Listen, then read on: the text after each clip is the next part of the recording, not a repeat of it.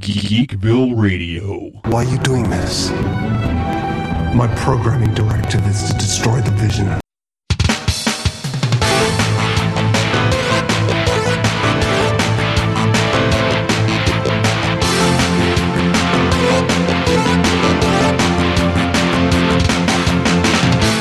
Welcome once again, Geeks and Geekettes. This is Seth, aka Zandrax, the mayor of Geekville and the host of Geekville Radio. This is going to be the first in a couple of shows. I do apologize that we didn't have a show earlier, but once again, you know, life kind of gets in the way. But this episode, we're going to concentrate on WandaVision. We'll have the WandaVision wrap up, as I like to, to call it, since WandaVision's season finale aired last week. And then in the second part of the show, we are going to talk about the new Star Wars material headed to Disney Plus in April, although really none of it's technically new. We will get to that after we talk WandaVision. And of course, joining me once again from the nice soft padded cell in South Kakalaki, Crazy Train Jonathan Bullock. All aboard, ladies and gentlemen. I guess we should go ahead and just start reviewing this thing. It's been out now for what a week, so everybody's had a chance to see it.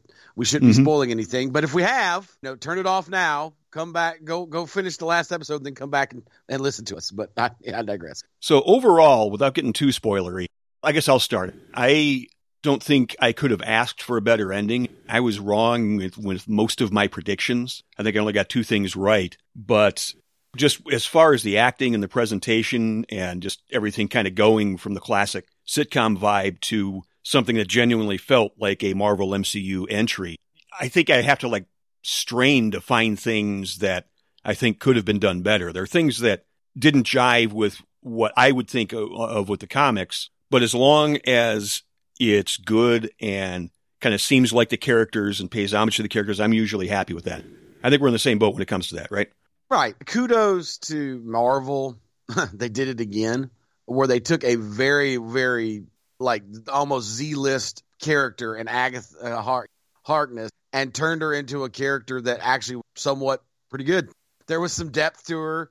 Part of that, I think, is Kathryn Hahn. She's a very entertaining actress, but it was very radically different from the what little I know about Art Agatha from the comic books. But I think I've said it before and I'll say it again. If Marvel was able to pull off a talking raccoon that carries a machine gun and, and make him as beloved as he is, I don't know if they can if they can screw up at this. Right, right. The Guardians are such Z list characters coming into it, and they literally are one of the most important parts of the, of the MCU proper now.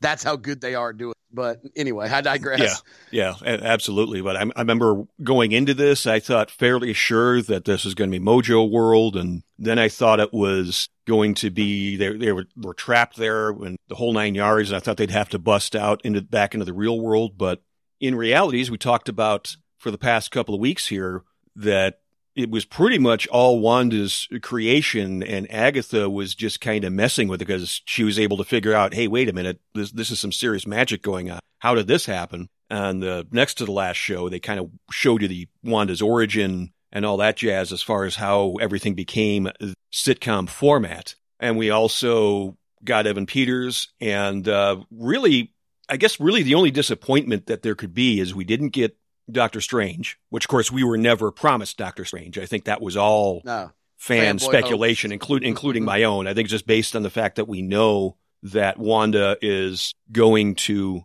be in the next Doctor Strange movie. I think we were just trying to put two and two together. Does that seem reasonable? Right. I think they're really good at dangling those carrots. In the next segment, where we kind of speculate where they go from here, I think we'll go into more heavily how Marvel's really good at essentially trolling us fans. Mhm. I think I think it all started with that wonderful post credit scene with Captain America from Spider Man Homecoming. That was like the first time they really trolled us hard. That's still, I think, one of the five funniest moments in the entire MCU. You ever had one of those times where you've waited and waited and it, the payoff was not what you thought? and, I'm going, and I remember as soon as Cap said that, I looked to like at people I didn't even know in the theater and go, did we just get trolled by Marvel? And they're like, uh huh. And so I think there's a lot of that going on where they went with some of these things in this episode, but we'll talk about that more when we get to speculate. And another thing I think is very possible is we might get a second season. Kevin Feige, I think, hasn't at least publicly ruled it out.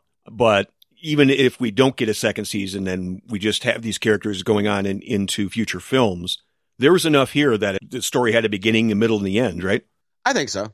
Like I said, once again, when we get the speculation part of where they're going to go, I, we'll talk about that more. Okay. Well, why don't we give the warning now? We're going to take a quick break. And when we come back, we'll dive into the kind of the nuts and bolts and the spoilery stuff. And that's when we'll also get into the speculation from here. This is Geekville Radio, and we will be right back. Are you looking for a gaming themed podcast? Then check out You Just Got Fragged. Join host Jared Aubrey and his panel of gaming enthusiasts as they discuss news and accomplishments in the gaming world, and of course, the gripe of the week. That's all at YouJustGotFragged.com, part of the Wrestling Brethren podcast family. All right, we are back, and I'm going to wave the spoiler tag here. Spoiler alert! Spoiler alert! Spoiler hole has been breached! Spoiler hole has been breached! If you don't want anything spoiled, I would suggest skipping forward to the final segment, which I will have the link directly in the show notes. You can, through your computer or through your podcast device of your choice, you should be able to tap on the next segment and should go right there. If not, skip forward probably 20 minutes, half hour, mm-hmm. and you should be. If you hear Have us using your scrubber. Have fun using your scrubber. if you hear us talking about Star Wars, you've gone far enough. All right. So the final episode, there were a lot of Easter eggs and there was a lot of stuff that was wound up in a nice little bow. I, I did pretty much early on because, because this episode picked up right where last week's episode left off. Agatha holding the kids at bay with whatever magic, Magic lasso she she had. had. Yeah. and then Wanda winds up smacking her with an SUV or something like that, throws her through a house. And it was like it was a nod to the Wizard of Oz because you just saw Agatha's boots sticking out from under the car, like when the house Yeah. fell on the Wicked Witch of the East. Yeah, yeah, it was it was it was a cute it was a cute wink wink. I think everybody caught that one. And uh, every, let, let me say that everybody over the age of twenty five caught that. one. Uh, Wizard of Oz, sadly, is not not the the annual viewing requirement that it was when we were kids. For our younger listeners, they need to understand before cable, before streaming, there were certain big movies that they put on television: Wizard of Oz, Ten Commandments, Gone with the Wind, and certain ho- ho- holiday specials. Our entire year of viewing revolved around them. If you were a child of the '70s, because they were only going to come on once a year. You circled that date on your calendar. I'm sure you remember those days, don't you, Seth? oh yeah, yeah, not just Wizard of Oz, but those Charlie Brown specials or the Rudolph specials, stuff like that. Yeah, the, yeah, yeah. Like I said, uh, Gone with the Wind, Ten Commandments every year on Easter Sunday night on ABC. You knew it. you, you tuned in to, to to see see Charles S. Let my people go. They were tent poles before tent poles existed, I guess. But I, like I said at the top of the show, I only really got two predictions right. I was talking about Mojo and Mojo World and all that stuff. One that I did get right is I figured in the last episode we would get Vision colliding with White Vision, or I guess you could call the Vision we've had for most of the show. I kind of call them Hex Vision. I'm not sure if we call them just Vision, but Works for me. Yeah. it's an easy way to delineate between the two, besides saying white and non-white. It just sounds quasi-racist. No offense, but but yeah, I figured we'd get Hex Vision versus White Vision because that, that's just kind of a no brainer. They, Right, I, right. I think people would have would have been disappointed if didn't get that.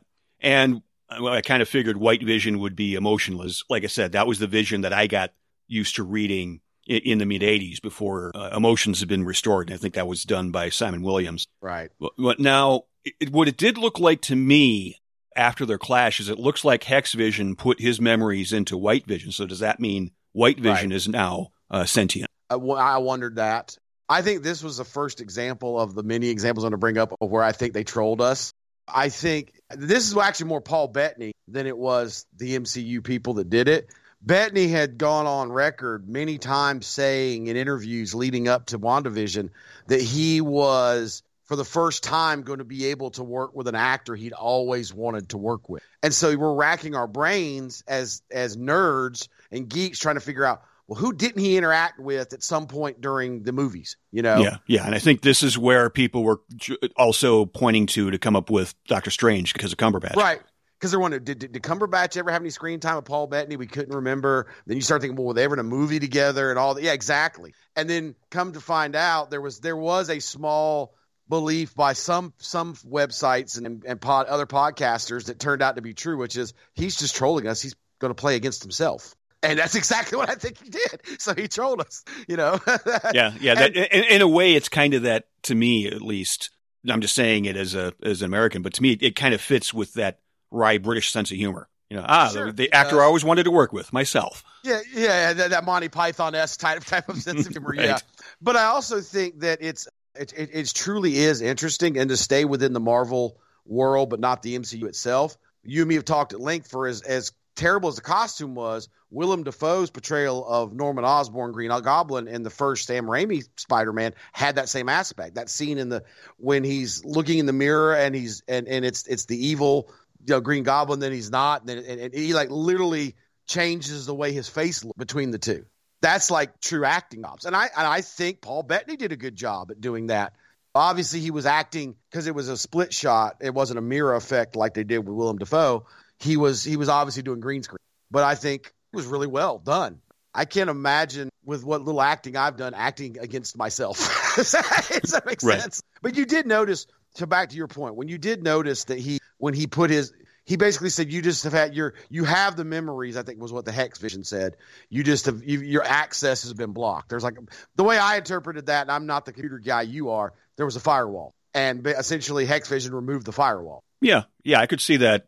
And and and, and the way, if you notice, right at the end when they did a close up of the of the the blue stone on on White Vision's head, that was where the Mind Stone was on the original Vision. It turned yellow for just a second, like the Mind Stone. So I think that was kind of our visual cue that what you're saying is he now is sentient. He now is does have emotion, and we don't know because he flew off right. Right. And I don't think he's flown off for good. Whether we get a season Right. two or maybe in Doctor Strange 2, we are going to see him again in Right. some capacity. Which which which does check off one of our speculations that to be decided. We've both speculated that we think this is a way they could bring back the vision and bring back the vision that that that the fans fell in love with. Now, whether that means he changes colors back to the original color palette or he stays all white, I don't know. But I think Paul Bettany has signed on for like three or four more movies, isn't he? I believe he's still under contract. We'll check so, that. and the kind of money that they're making with the MCU, uh, they could come up with enough money to make Paul Bettany come back if they want to. I'm Yeah. sure. You know, Yeah, especially since at least publicly he's been saying how much he loves the character and how much he loved doing the series. He and Right. Elizabeth Olsen have great chemistry, which they do. They do. They seem to actually like each other. I- Aren't both of them married? And I think I think so because I think, or maybe they have significant others, and they. I think I've heard her mention that their significant others get along, so that always helps when you're playing a romantic relationship on screen. It's helpful if both the people involved, a significant other, is okay with that and cool with the cool. You know what I'm saying? Right. To make a wrestling analogy, I just remember long time ago, it's probably almost, almost 15 years, maybe more, but Chris Jericho was having an on screen romance with Trish Stratus. But in Mhm. real life, Chris Jericho is, of course, married. I don't know if Trish was. She is, of course, now and has a kid. Right, right. But Jericho, I think, had, had told the media that his wife was like best friends with Trish Stratus. So that kind of made it a little easier to Right. you know, kiss her on national television and not feel bad. Right. Right. Well, we've brought up before Neal McDonough, of course, has geek tie-ins. Damien Darhk in the in the Arrowverse as as, as Dum Dum Dugan in the MCU. He is so devout in his marriage, he refuses to do love scenes, and that's why he's almost always cast as a cop or a soldier or a bad guy. Yep, he, he said as much. Yeah.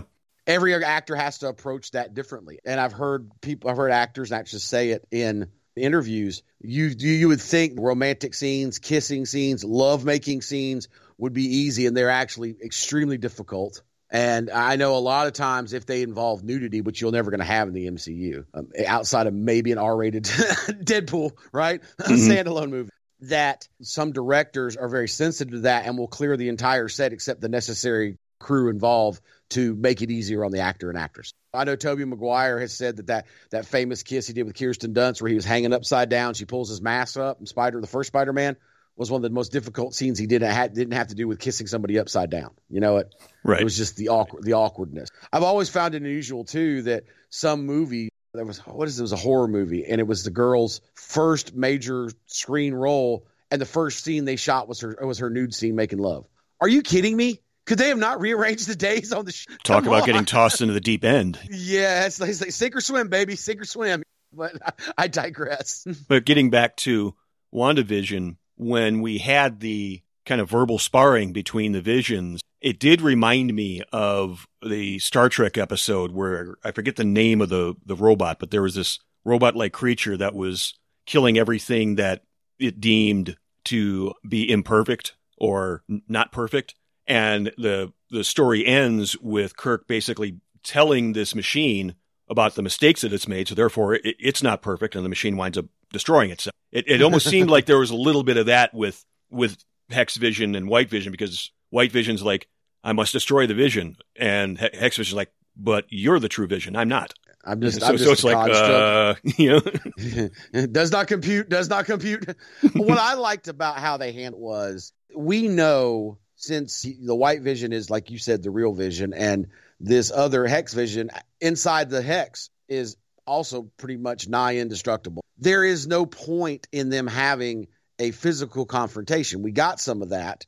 And it, it, it was never said explicitly, but I think at some point Hex Vision realized this is going to go on forever. We, we neither one of us are ever going to get tired. they're Neither evenly one of are- matched. they're evenly matched. And so it just makes sense when you understand the core character of Vision that Vision fighting Vision ends it with a battle of wits instead of a physical. And that's really where they went with that. And I liked that. Thought that was good character development. I think it made sense to those of us who have seen Vision from this point. I just thought that was very, I thought it was very clever, very smart, a good way to handle. And and and, and I, I'm reminded. I think it was I think it was RDJ that might have said it. It's either RDJ or Chris Hemsworth said it.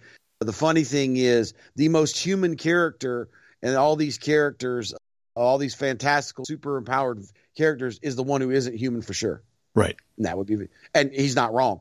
Vision is, I think, in many ways, the most relatable and the most human of all the all the all the heroes in the MCU. I don't know. What are your thoughts on that?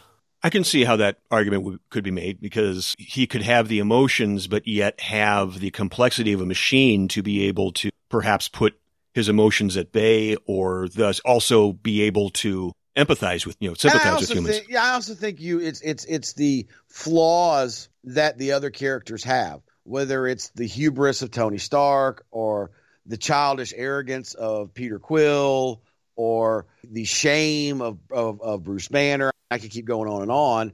All these flaws that all the characters have that make them interesting and quirky. Vision has them too, but I think he handles them in a much more adult human way. There's that one scene I think it's in, in, in, in Infinity War when he points at the Mind Stone. He goes, "I've been putting a lot of thought to what this is, and I don't understand it. I don't really understand who I am, but yet here I am."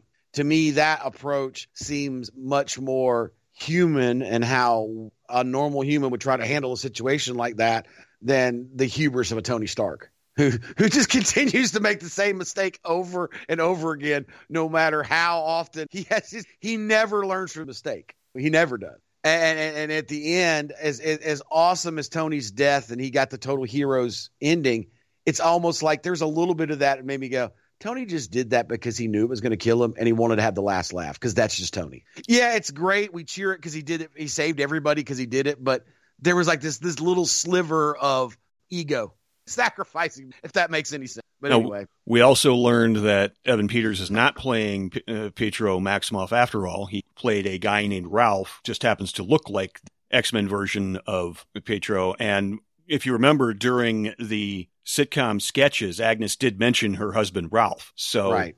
I think that's who he she was making reference to. And then it was revealed that she was somehow controlling him through a necklace because once Right. Monica ripped the necklace off of him, he became a completely different person. He started instead of being the the cool dude in his man cave, he kind of became a like the rest of the citizens that were under mind control, Right. what the hell's going on? exactly, yeah. Yeah, I was, I was, once again, this is another example of I think I think the Marvel folks trolling us. This is one of the predictions that I made wrong, and I know I wasn't alone in this. I'd heard this on a lot of other podcasts and other websites. Was this going to be their their entry, or our our first taste of the multiverse? And was this how they were going to resurrect Pietro? No, wrong.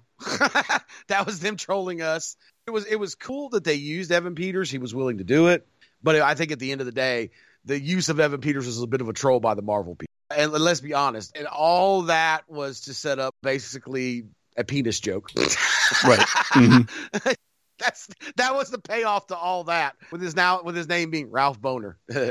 and let's be honest, when Evan Peters wants to do the the the dumb bro man surfer dude kind of guy, he he does it really well, doesn't he? Oh yeah, yeah, absolutely. And we did get the Darkhold, although it looked a little bit different than it did in Agents of Shield. But I don't think anybody's going to complain about that. Maybe it was a Right. second printing or something. I don't know. well, I am glad though because that is as a, as a fan of the mystical side of things. as our listeners know, this is a the Darkhold is a major part of the mystical side of the Marvel universe and the comics, and it is something they've retained for the television. So I, I was happy to see. Yeah, and and really, if you're going to have Strange and the and the mystic stuff, it, it, only makes sense to have the Book of the Darkhold in, in some capacity. Right. And if I remember right, Doctor Doom uses that at some point, doesn't he? Yeah, In some storylines. yeah, because he's he's no slouch when it comes to magic as well. No, yeah, yeah. Remember, Doctor Doom has like essentially almost as much magical power as as Doctor Strange, and almost as much much engineering prowess as Tony Stark, which is a scary combination, right? Absolutely, oh, then yeah. he's got then he's got then he's got the diplomatic immunity of, of T'Challa. That's a powerful character. we saw a glimpse of Monica's powers because Hayward was going to shoot the kids, which really, what more gutless move can you do than pull a gun on two kids, e- e- even if they do have superpowers? But the bullets kind of seemed to pass through Monica and then slow down and, and drop to the ground. That's really the first time we truly saw a glimpse of her powers. We saw her eyes glowing a little bit when she passed She through did, the. super, she did do superhero landing, I think, when she got Yeah. tossed by. But I, I think you know this is that's a nice little ca- uh, carrot to dangle. I think it's probably the first time Monica kind of because even the way the actress Teyonah Parris, how Mhm. she how she the, her facial expressions like, oh wow, I can do that. Right. You know, Right. It looks like So I- she jumped in front of the shots just simply to protect the children. I don't think she was expecting to, to survive. to yeah, to stop the bullets. Right. She was just doing the heroes thing. And so, yeah, I think that nice carrot dangled for Monica beginning to discover her powers and definitely setting up her inclusion in Captain Marvel 2, which I think we'll get to more as we get farther into the spoilers. But we know this has been verified by Feige. She is going to be in Captain Marvel too. So I think that was a nice little setup for that precursor to all that, don't you? Yeah.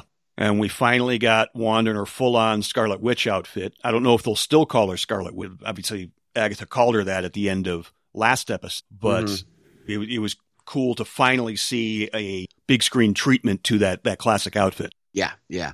I guess we've all kind of been waiting for that because she's the only one of the characters that hasn't really shown up in some variation of a comic book uh, uh, version of her costume. Vision didn't much, much, but he still wasn't. He still didn't look like human, like an android. And Thor was pretty dead on. Iron Man, Cap, everybody was pretty much dead on. And even the ones that were a variant, the, the cost, like the like the outfit that Hawkeye wear. We've seen Clint wear similar costumes in the comics before the movies. Yeah. And I honestly think stuff like that, even with Hugh Jackman's Wolverine, trying to do a helmet that's got those big, whatever you call them, swooped angles in- Yeah, in the mask, right. like, like Wolverine and Hawkeye have. I think it'd be hard to do that in a real life looking costume and not have it look. And you kind of have that same aesthetic with that head that Scarlet Witch that Wanda wears in the comic books, but the way they kind of made it like this magical crown thing, I think it kind of worked. You know? Yeah. Yeah. an- another example would be that crown or, or whatever you want to call it of horns that Loki will wear. In the comics, those, those horns are a lot bigger and a lot curvier. Which I know, as big as they are in the movie, that's hard for non-comic book fans to believe, but you're right. right. and uh, so I, I think you're right. I think it would look goofy. Uh, and and we just talked about how goofy like the Green Goblin looked in the in, in the Sam Raimi the, the outfit they made Willem Dafoe wear. So I think I think they learned from that mistake. All comic book people did. We're going to try to avoid that if we can. And I think whether you're talking DC or Marvel, they both have tried to make the costume, even though they're dealing with these fantastic characters with fantastical powers, try to make their costumes a little bit more based in reality. I, I with the, I, the exception of oh, what's her? I can see her face, but I can't think of her name. But the lady, the one that played played Selina Kyle in, in Dark Knight Rises, except for her stiletto high heels, I can't think of any of the DC or Marvel stuff where it, it doesn't look like what they're wearing would be functional to take into a fight. Does that Yeah. make sense? Yeah. Anne Hathaway, I think, who you're thinking of. Anne Hathaway is what I'm thinking. of. Thank you. And, and and if you read the comic books, just up until the last three, four, five years, Selina's always worn high heels, so that's always been a Mhm. part of her character's aesthetic. You've got to end your Hathaway. They've always had Batman in, in like some kind of like work combat boot looking type shoe wear, but they also put the Gal Gadot Wonder Woman in kind of like a chunk heel boot. But other than that, I can't think of any other other that, that doesn't look like it would actually be functional in a fight. Cap's outfit, whatever. It, it, I, I personally feel that is why in the if the Fox X Men they went with the black leather outfits instead of like you said those those those crazy yellow and blue ones that were more known in the comics. yeah, Cyclops even said uh, in the movie, what, what were you expecting? Yellow spandex? Right. And so I think the the variation we get on Wanda's costume, crown, headpiece aside, looked much more functional than what we've for years in the comics, don't you? Yeah. The the, yeah. the the kind of the leather outfit with the with kind of maybe like an overcoat. Now, the biggest question that I probably had coming out of this, other than are, are we going to get a second season, was after Agatha had been beaten, so to speak, and kind of turned back into Agnes, Wanda and Vision brought the kids home and they tucked them into the beds. I kind of took that as they knew that they the hex had to go away, and I think that was kind of the humane way to get them comfortable, and then that way they might not experience anything when the hex goes away. Because once once the hex went away, the the house went away. It, w- it was back to just that foundation with nothing else. So I think they I think they knew that they that essentially the kids had to vanish with the hex. Did you think of it that way, or do you think, or do you think it was something else? No, I, I'm thinking. I'm thinking like I think a little differently than you. I, I think as a former performer, there's just certain things, and as a horror movie fan, there's certain things that American audiences are going to accept and what they're not going to accept. And having two kids phase out in front of your eyes and not off camera is a little beyond the sensibilities of American viewing audience. I joke all the time on Examining the Dead, our sister podcast that I host, that is about all the things creepy, spooky, and eerie. Cheap plug. But I always joke that I can always date a horror movie by if I see a kid early on. Okay, what year did this come out? Oh, 1981. Kid's dead. They don't do that now. They did it back then, and we we still get it in European and Asian movies. That's just something American audiences, no matter how delicately you try to handle it, even though we know these aren't real kids, they're just constructs of Wanda's creation and mind and powers. The idea of seeing them fade away or uh, essentially die on camera, I think, was more than than anything that that I think was more about easing the viewers than it was anything they were trying to tell storyline. That's just my opinion. Yeah, yeah, yeah, I think you're right. Although the last post credit scene, because there were two kind of post credit scenes. There was one during the first credits, and then the, one. the, mid the, the old the, old- the old the old MCU trope, the mid credit scene and the post. but the final post credit scene showed Wanda in what I'm pretty sure was supposed to be Wundagore Mountain, which is where she was born. Right. They've never said exclusively in in canon that Wundagore Mountain even exists, but we are we do know based on Age of Ultron and the flashbacks that Sokovia is kind of a central or eastern European country that would have mountains that are similar to Mount Wundagore, which is kind of where I, I was thinking she was going back to Sokovia to gather her thoughts. yeah, so to yeah, fi- find herself, re- re- regather, because clearly in her astral form, much like what Doctor Strange can do, she was reading the Darkhold, and the, but you also seem to hear her kids crying for help while she was reading the Darkhold. You know, at least I'm, I'm assuming that's what the, those That's cry, what I heard. cries were. Yeah, Yeah, yeah, yeah, That's what it sounded like, or, or just maybe like lost souls that were trapped in the Darkhold. If if you watched Agents of Shield, you, they kind of went into the how the Darkhold takes souls and that half season with Ghost Rider. So anyway, there there there was definitely a carrot dangled. There also because of the look on Wanda's face, there's still that possibility of of the heel turn, as you would like to say, Mhm. stealing our wrestling lingo. You, you non wrestler, you. But yeah, I, I think that was always there because they, they also planted those seeds when Wanda realized how much she, she was torturing these people that were trapped in her world and she wasn't meaning to. Which I think is inherent, if you read the comics, inherent to the core of who Wanda is.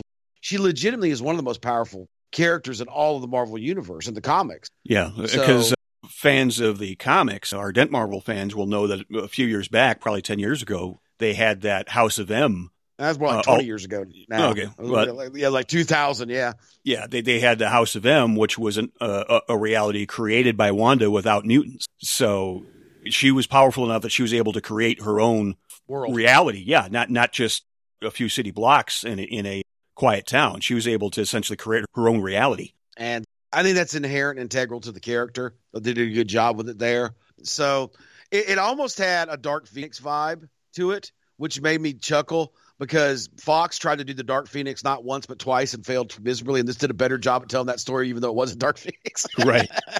Right.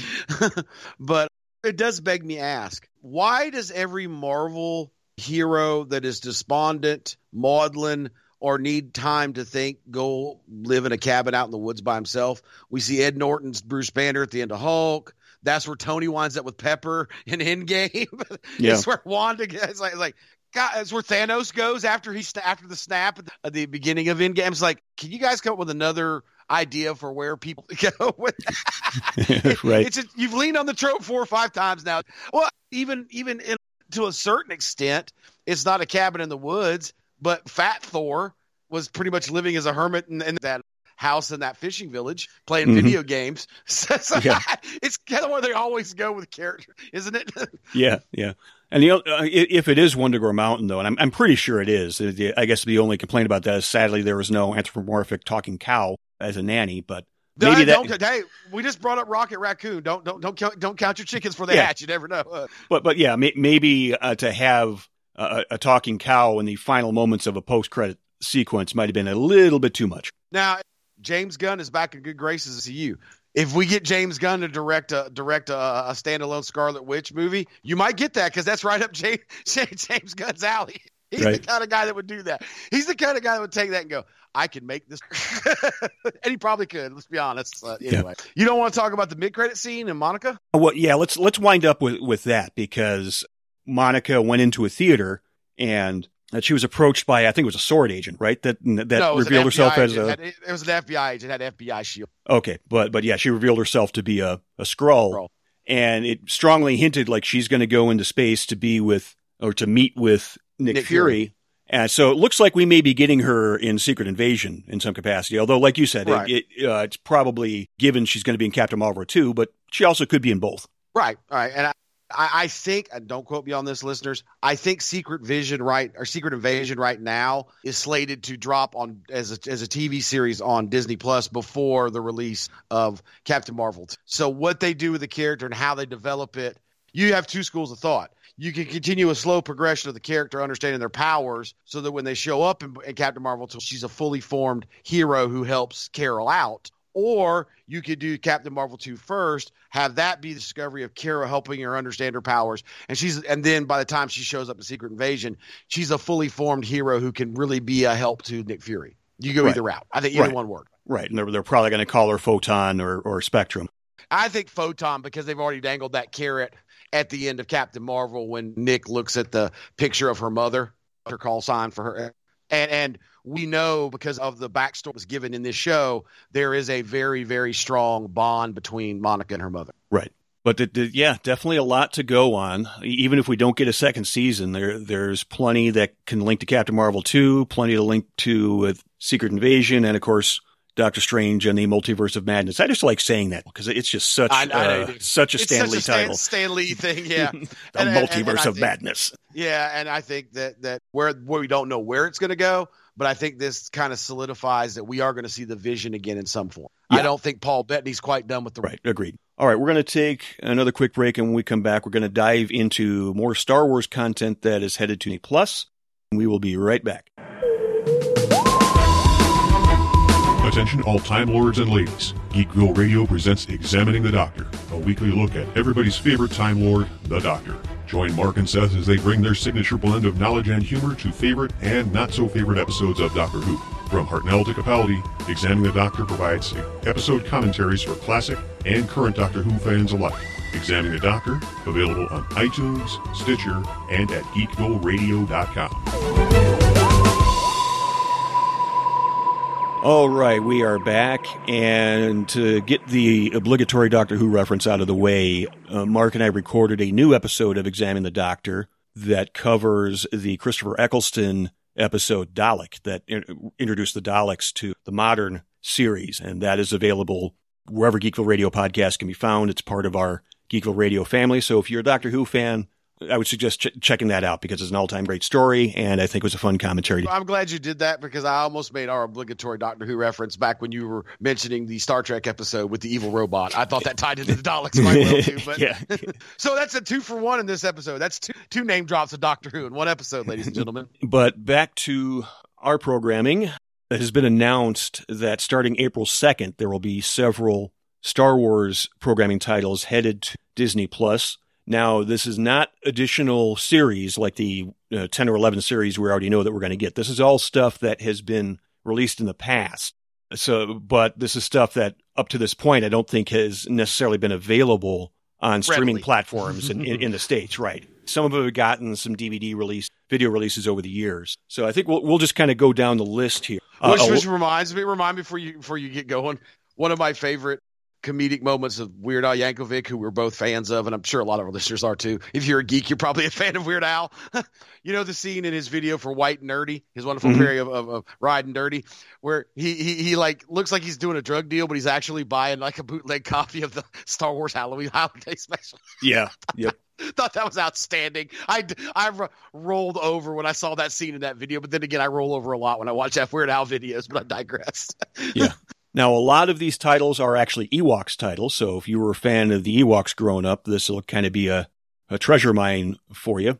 But Caravan of Courage and Ewok Adventure that was actually aired in 1984, I believe on ABC. And it was like, if I remember right, it was just like a made for TV movie, like on a Sunday night, wasn't it? Right, right. It, it was, I, I don't know if it was an hour or two hours. It may have only been an hour, but really, other than Wicket, there weren't any other known character. It was all different There's no. Chief Chirpa or anything like that. Right, right. And they, it told the story of two kids that had crashed on Endor and the Ewoks tried to help them find their parents, who I think were taken cap- capture by a giant named Gorax. And the other thing I, I remember about it is the legendary Burl Ives does the narrating. So if you liked Burl Ives doing those Rudolph specials Sam- back from the Sam, 60s, Sam the you know. Snowman. Yeah, the exactly. Snowman. For those that follow me on Facebook and, and follow my every my my country music post every day, I actually did a, a highlight on Burl Ives during my, my 12 days of country Christmas. I think he was day 11 because even though he started out as a folk singer, he did have a couple country hits in the 60s and he he was a banjo player. So, but I thought that was brilliant casting because so many kids of that of our generation grew up like we said earlier setting our calendars on watching that Rankin Bass Rudolph. They even made Sam the Snowman the way the the the, the stop motion animators did. They made it look like Burl Ives with the mustache Right. and the little goatee. You know. Yeah. I, I love Burl. I don't think he gets enough credit for how really talented he was. I mean, he won an Oscar for goodness sake. Absolutely. Burl Ives in, in, in the Star Wars pantheon. That's one you probably never thought of before, but he is. right, right. Now, there's also going to be Ewoks Battle for Endor, which is the sequel. Uh, despite the title, the story really has nothing to do with Return of the Jedi. Uh, it involved the Ewoks defending their village from their uh, from a witch and her armies. It's like they had a, a witch-like character that could turn into a bird or something like that. It was the closest thing to magic, I think, outside of the Force. You ever see in the Star Wars universe? Yeah. Right, right, exactly. And another classical actor, you might say, Wilford Brimley stars as like the, he's like an elderly man that uh, also knows the Ewoks. As I don't think I ever saw that other His than cha- its original airing. I don't think I ever saw it, so I have to ask: Did his character have diabetes? yeah, yeah, I don't, I, I don't think so. But I think those were before those those ads started coming out. The, Right. But Wilford Brimley's another one. Is, he's like Burl Ives. He has that just elderly family member. You kind of wish you had a granddad or a great uncle like that, doesn't he? right, because I think this was when he was doing the TV show Our House, and I think that's Yes, what I remember with- seeing him That in. that that, and I think if I remember right, uh, Deidre Hall was actually doing that and Days of Our Lives at the same time. With the, I can't imagine doing two television shows. A, a primetime drama, weekly drama, and a daily soap opera. The shooting schedule must have been crazy for her. But Yeah. I digress. Side note, personally, I actually met Will Brimley many times. Many of our listeners know I served a mission for my church right out right out of high school before I went to college. And the last area that I, I served in was a small town in central Utah called Lehi. That is where Wilford Brimley was living until he died. He was Wilford Brimley. We have talked a little bit about this on Examining the Dead. His role, his his iconic role in The Thing, John Carpenter's remake of The Thing from 1982. He was cast in that role partly because John Carpenter realized Wilford was a real real life cowboy. I think he was from Arizona originally or New Mexico, but he grew up on a ranch, hunting, fishing, raising cattle, riding horses, and his character in that movie, he's the biologist who dissects the thing. It's like that's not human. It looks or that's not dog. It looks dog. And and and they just realized he could really get into that kind of role because this is a guy who's gutted deer and branded cattle. You know, you know what I'm saying? He could really. And I so uh, even though I haven't seen it, with Endor being a forested planet that seems kind of I don't want to say primal, but very backwards from what other things you see in the Star Wars universe. Wilford's the kind of guy that can just knock down. And right. he is the guy when I met him, super nice guy. He is a good old matter of factly cowboy. He really is. Right. He's one of those guys that it's like I don't know if he ever did it, but he should have he should have done some episodes of of Prairie Home Companion because he just that's who he is. You know what I'm saying? That is that is really who he is as a person. Really, really cool. I've met I've obviously been a wrestler. I've met a lot of celebrities, mostly in the wrestling field, but I met some other non wrestling celebrities. He was one of the most down to earth celebrities. He was this gifted actor who was more happy riding a horse on his ranch than he probably was in front of a kid.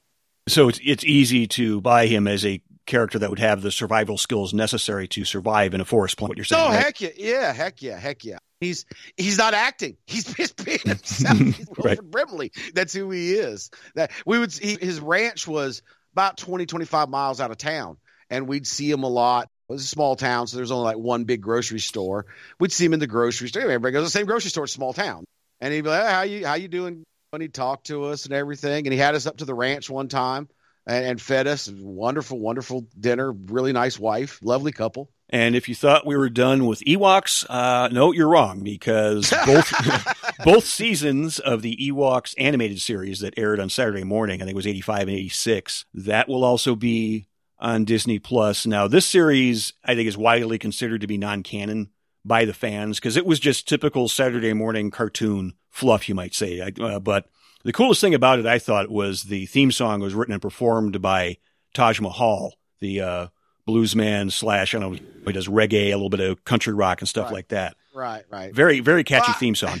Well, just just just editor's note here for our younger listeners that wonder why Star Wars fans of our age kind of groan when we hear Ewoks and we talk about how George just sold out for toys.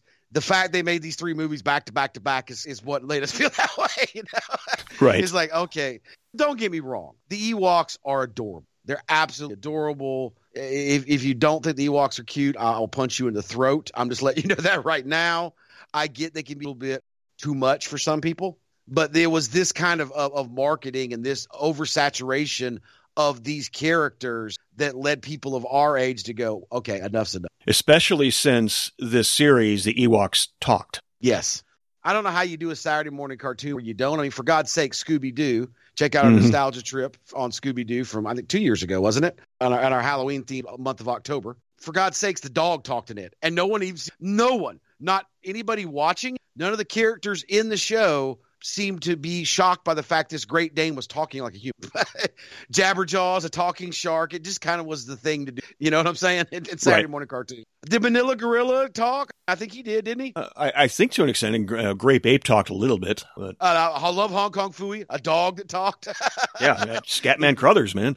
oh heck yeah! Still one of the most underrated Saturday morning cartoons of our of our, our generation. But I digress. We will we will probably do. I know you've done it in the past. We probably will relook at just me and Seth talking about the best Saturday morning cartoons from the seventies and eighties because I think that's about as geek as it gets.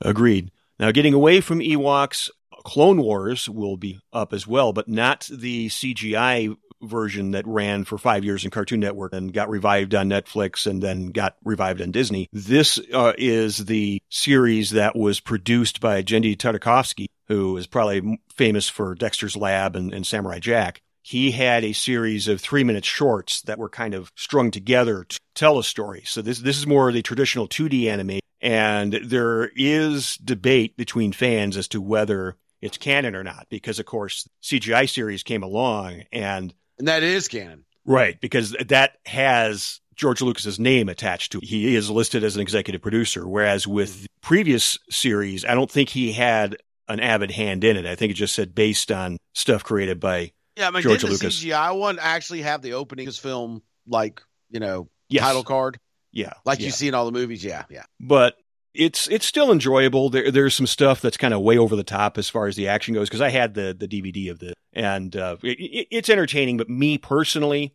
and you can send me your ten thousand word blog post if you wish. I preferred the CGI one just because I think there was a lot of stuff that wasn't as over the top. But a lot of the voice cast is, is the same in it. So if you liked the voice work in the CGI series, you'll probably like it. Uh, w- once again, Matt Lanter, who voices Anakin, it's one of those, ju- just like with the CGI series, at first glance, you're like, wait a minute, did they really get Hayden to do this? Because it sounds a lot Right. like him. Mm-hmm. And finally, there is the story of the faithful Wookiee. And if that title doesn't sound familiar, it's probably because it was never formally released under that title.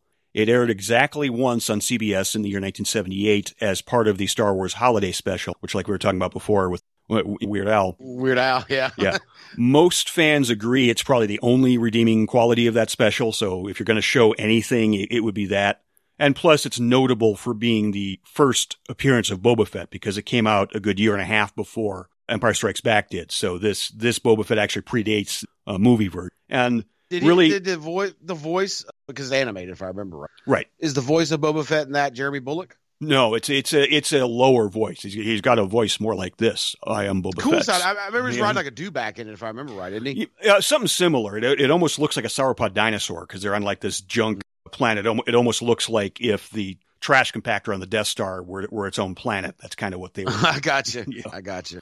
Was this the story that like when the grandpa when when the grandpa and Chewbacca's family basically watches like virtual porn? Yes, that, that, that's okay. where it comes from. Yeah. yeah. Okay. That's you, we can't even begin to describe the holiday special. It must be experience. Don't you agree? Right. Yeah. And it was literally you could watch Mark Hamill, you could watch Harrison Ford, you could watch Carrie Fisher, essentially going through the motions, and the look on their face said, "We're here for the paycheck, ladies and gentlemen." That's really the vibe I got, even as a kid. you know it? Right. Right. Now there is one thing that I did not see on here that I'm a little bit I'm a little bit disappointed about, and that's that there's no mention of the other Star Wars Saturday morning series droids. So I don't know if that will ever see the light of day in Disney, but I think a lot of fans are like me, we hold out hope. Oh, just for the opening opening song alone, that's like it's kind of like the the theme to the old Fox X Men. It's one of those earwigs that'll just get in your ear and won't get out because it's that catchy. Yeah, absolutely. I don't I don't know if there would be anything like that because it was actually Stewart Copeland of the Police that wrote that theme song, and I didn't know it at the time. But then uh, when I learned years later that it was Stewart Copeland that did that theme, and then I listened to it, I'm like, holy crap, this does sound like the Police. and similar to the argument that the Sean Sean Cunningham defense team has had on Victor Miller and the big stink over Friday the 13th and the lawsuits that have been going on there unless Stewart wanted to pursue that it's been long enough that he now can get the intellectual rights back, the, the argument would be he was contracted to do the music, so we own it now, whether he created it or not. It was kind of Sean Cunningham's defense's argument uh, towards Victor Miller writing the first Friday the 13th. If that is the holdup or part of it, or if the music changes, I would say that's what's going on. You know what I'm saying? That that, mm-hmm. that Stewart has decided now that, and I can't remember the name of the law. I'm familiar with it because of the of the of the Friday the Thirteenth lawsuit that was just recently put on the books in the last ten years. That basically undid, an, in my opinion, as a creative person, an, an egregious error that had existed for years in the film and music industry, where people that created intellectual properties, uh, screenplay writers, musicians, whatever, then years later they became classic and iconic, they couldn't come back and get any more money, which is kind of ridiculous. And this was a law that was created to prevent, to stop that, that basically allows the original creators to say, oh, after I think it's 25 or 35 years, whatever it is, they could come back and, and, and claim partial ownership and get some of it back. So I would think though that they probably contracted Stewart to just that one time, and that's what, and it would be up to Stewart whether he wanted to pursue legal action to get that back or not. Does, do you follow what I'm saying? Yeah, yeah, and I think there was a little bit of difference in copyright law at, the, at those times because 1985 obviously there were, there were no streaming service. Right but that's uh, what i'm saying. know. this new law has like grandfathered that stuff in. It, it, it, it's retroactive so that stuff is all moot now. And, and on top of that i do know stewart copeland has done a lot of soundtrack work for television and movies. I, I think he did the soundtrack for babylon 5 the television show if i remember to stay in the geek realm I know he's done a lot of sci-fi. So it's it would seem to me the likelihood of him coming after anybody is slim to none because I think he probably realized going into that field that I'm giving up this because I'm just writing a piece of music for a movie or a TV show. That's what I, am saying. That if it was a song that he wasn't getting proper royalties from whoever I can't remember was it Columbia Records that, that owned the that, that, that the police were signed to, or maybe some scuffle that him and Sting had over over percentages, then I could see that, but not this. And it's like like Stewart and Sting need any reason to argue to begin with, but I digress. Right. Poor Andy Summers always always the man that's stuck in the middle on that one. now, one other Star Wars title that will be debuting in May. It'll actually be debuting on May the 4th. Get it? Uh-huh. May the 4th. And that is The Bad Batch. And that is kind of the, you might say, spiritual sequel to Clone Wars. It looks like it's going to have that same animation style the Clone Wars has, but it's going to be post episode three. And The Bad Batch actually made their debut in the final season of Clone Wars that aired on, on Disney Plus uh, last year. But it is going to be more of like an A team in space vibe. So if you like Clone Right. Wars, I think Bad Batch is definitely worth seeking out because they're heck they're being led by a guy called Space Rambo. You know, I don't think there's any other way you could put it because he's got the Stallone hair and the the headband and the and the whole nine Right. yards. Remember, there was a there was a Rambo animated cartoon in the '80s too. But I Yeah. Oh yeah, yeah, I remember where where Ah, like it, jeez. where like his muscles would like change size as he walked. That was how it was animated. Yes. I tell you what, folks, if you didn't grow up a child of the 70s or 80s, you just don't understand. right. Now, that brings us to the end of this episode. Now, before we go off the air here, training, I guess we'll, we can probably just talk about this in the last few minutes here. As of this recording, we are on the eve of Justice League debuting on HBO Max. You know, The, the Snyder cut, Zack Snyder's Justice League, whatever you mm-hmm. want to call it. Now, obviously, we're going to want to review this. If I understand it right, it's going to be in six chapters over four hours. Now, do you think we should devote uh, reviews to each chapter, or do you think we should try doing it all at once? If we do it all at once, we're probably going to have a four-hour podcast. so, I'm open to let listeners let us know what they feel. If Okay. you want us to do kind of like we've done WandaVision and just do a review weekly as part of our weekly episode of Geekville Radio, we can do that. Or do you, if you want to wait a few weeks and then hear our results over the entire run?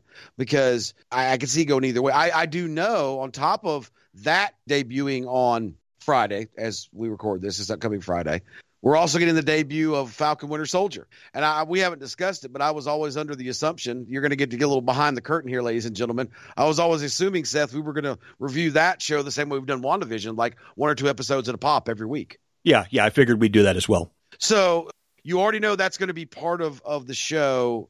The next Geekville will be our review of the first episode of Falcon Winter Soldier. Do you want us to cover the, the, the first chapter of Justice League Snyder Cut, or do you want to wait until it's all done? You let us know. Listen, we're, we're we're always looking for advice. We're giving you excuse to give us advice now, right? Absolutely. All right. So yeah, definitely look forward to what, what you folks want to hear. If you want it all in one dose or if you want it sprinkled about over several episodes. And if this is your first time listening to us, if you stumbled across us, it says Geekville Radio. We can be found at geekvilleradio.com. The social media is Geekville Radio on Facebook and Twitter. You can actually respond to any of the posts on the Geekville Radio page. And of course, social media, you can respond if let us know that way how you see us, how you'd like to hear us do our reviews. I'll also put the question up on our Facebook and Twitter as well. Uh, thank you, folks, for listening. And Train, if anybody wants to talk to you about uh, Friday the 13th or Star Wars or uh, anything else, where can they find you? You always find me uh, on Twitter at crazy train underscore JB. That is my handle across almost about every social media platform I can think of.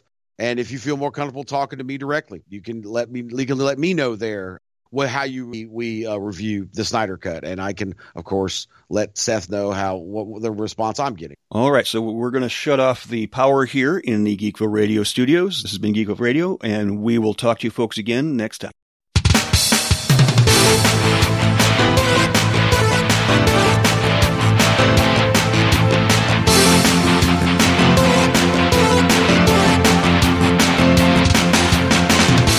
Geekville Radio is not sponsored or endorsed by any products or services unless specifically stated. The views expressed by the hosts and or guests do not reflect the views of GeekvilleRadio.com, the Wrestling Brethren podcast, family, or any of their affiliates. Some media used in Geekville Radio is the product of their respective copyright holders, all rights reserved.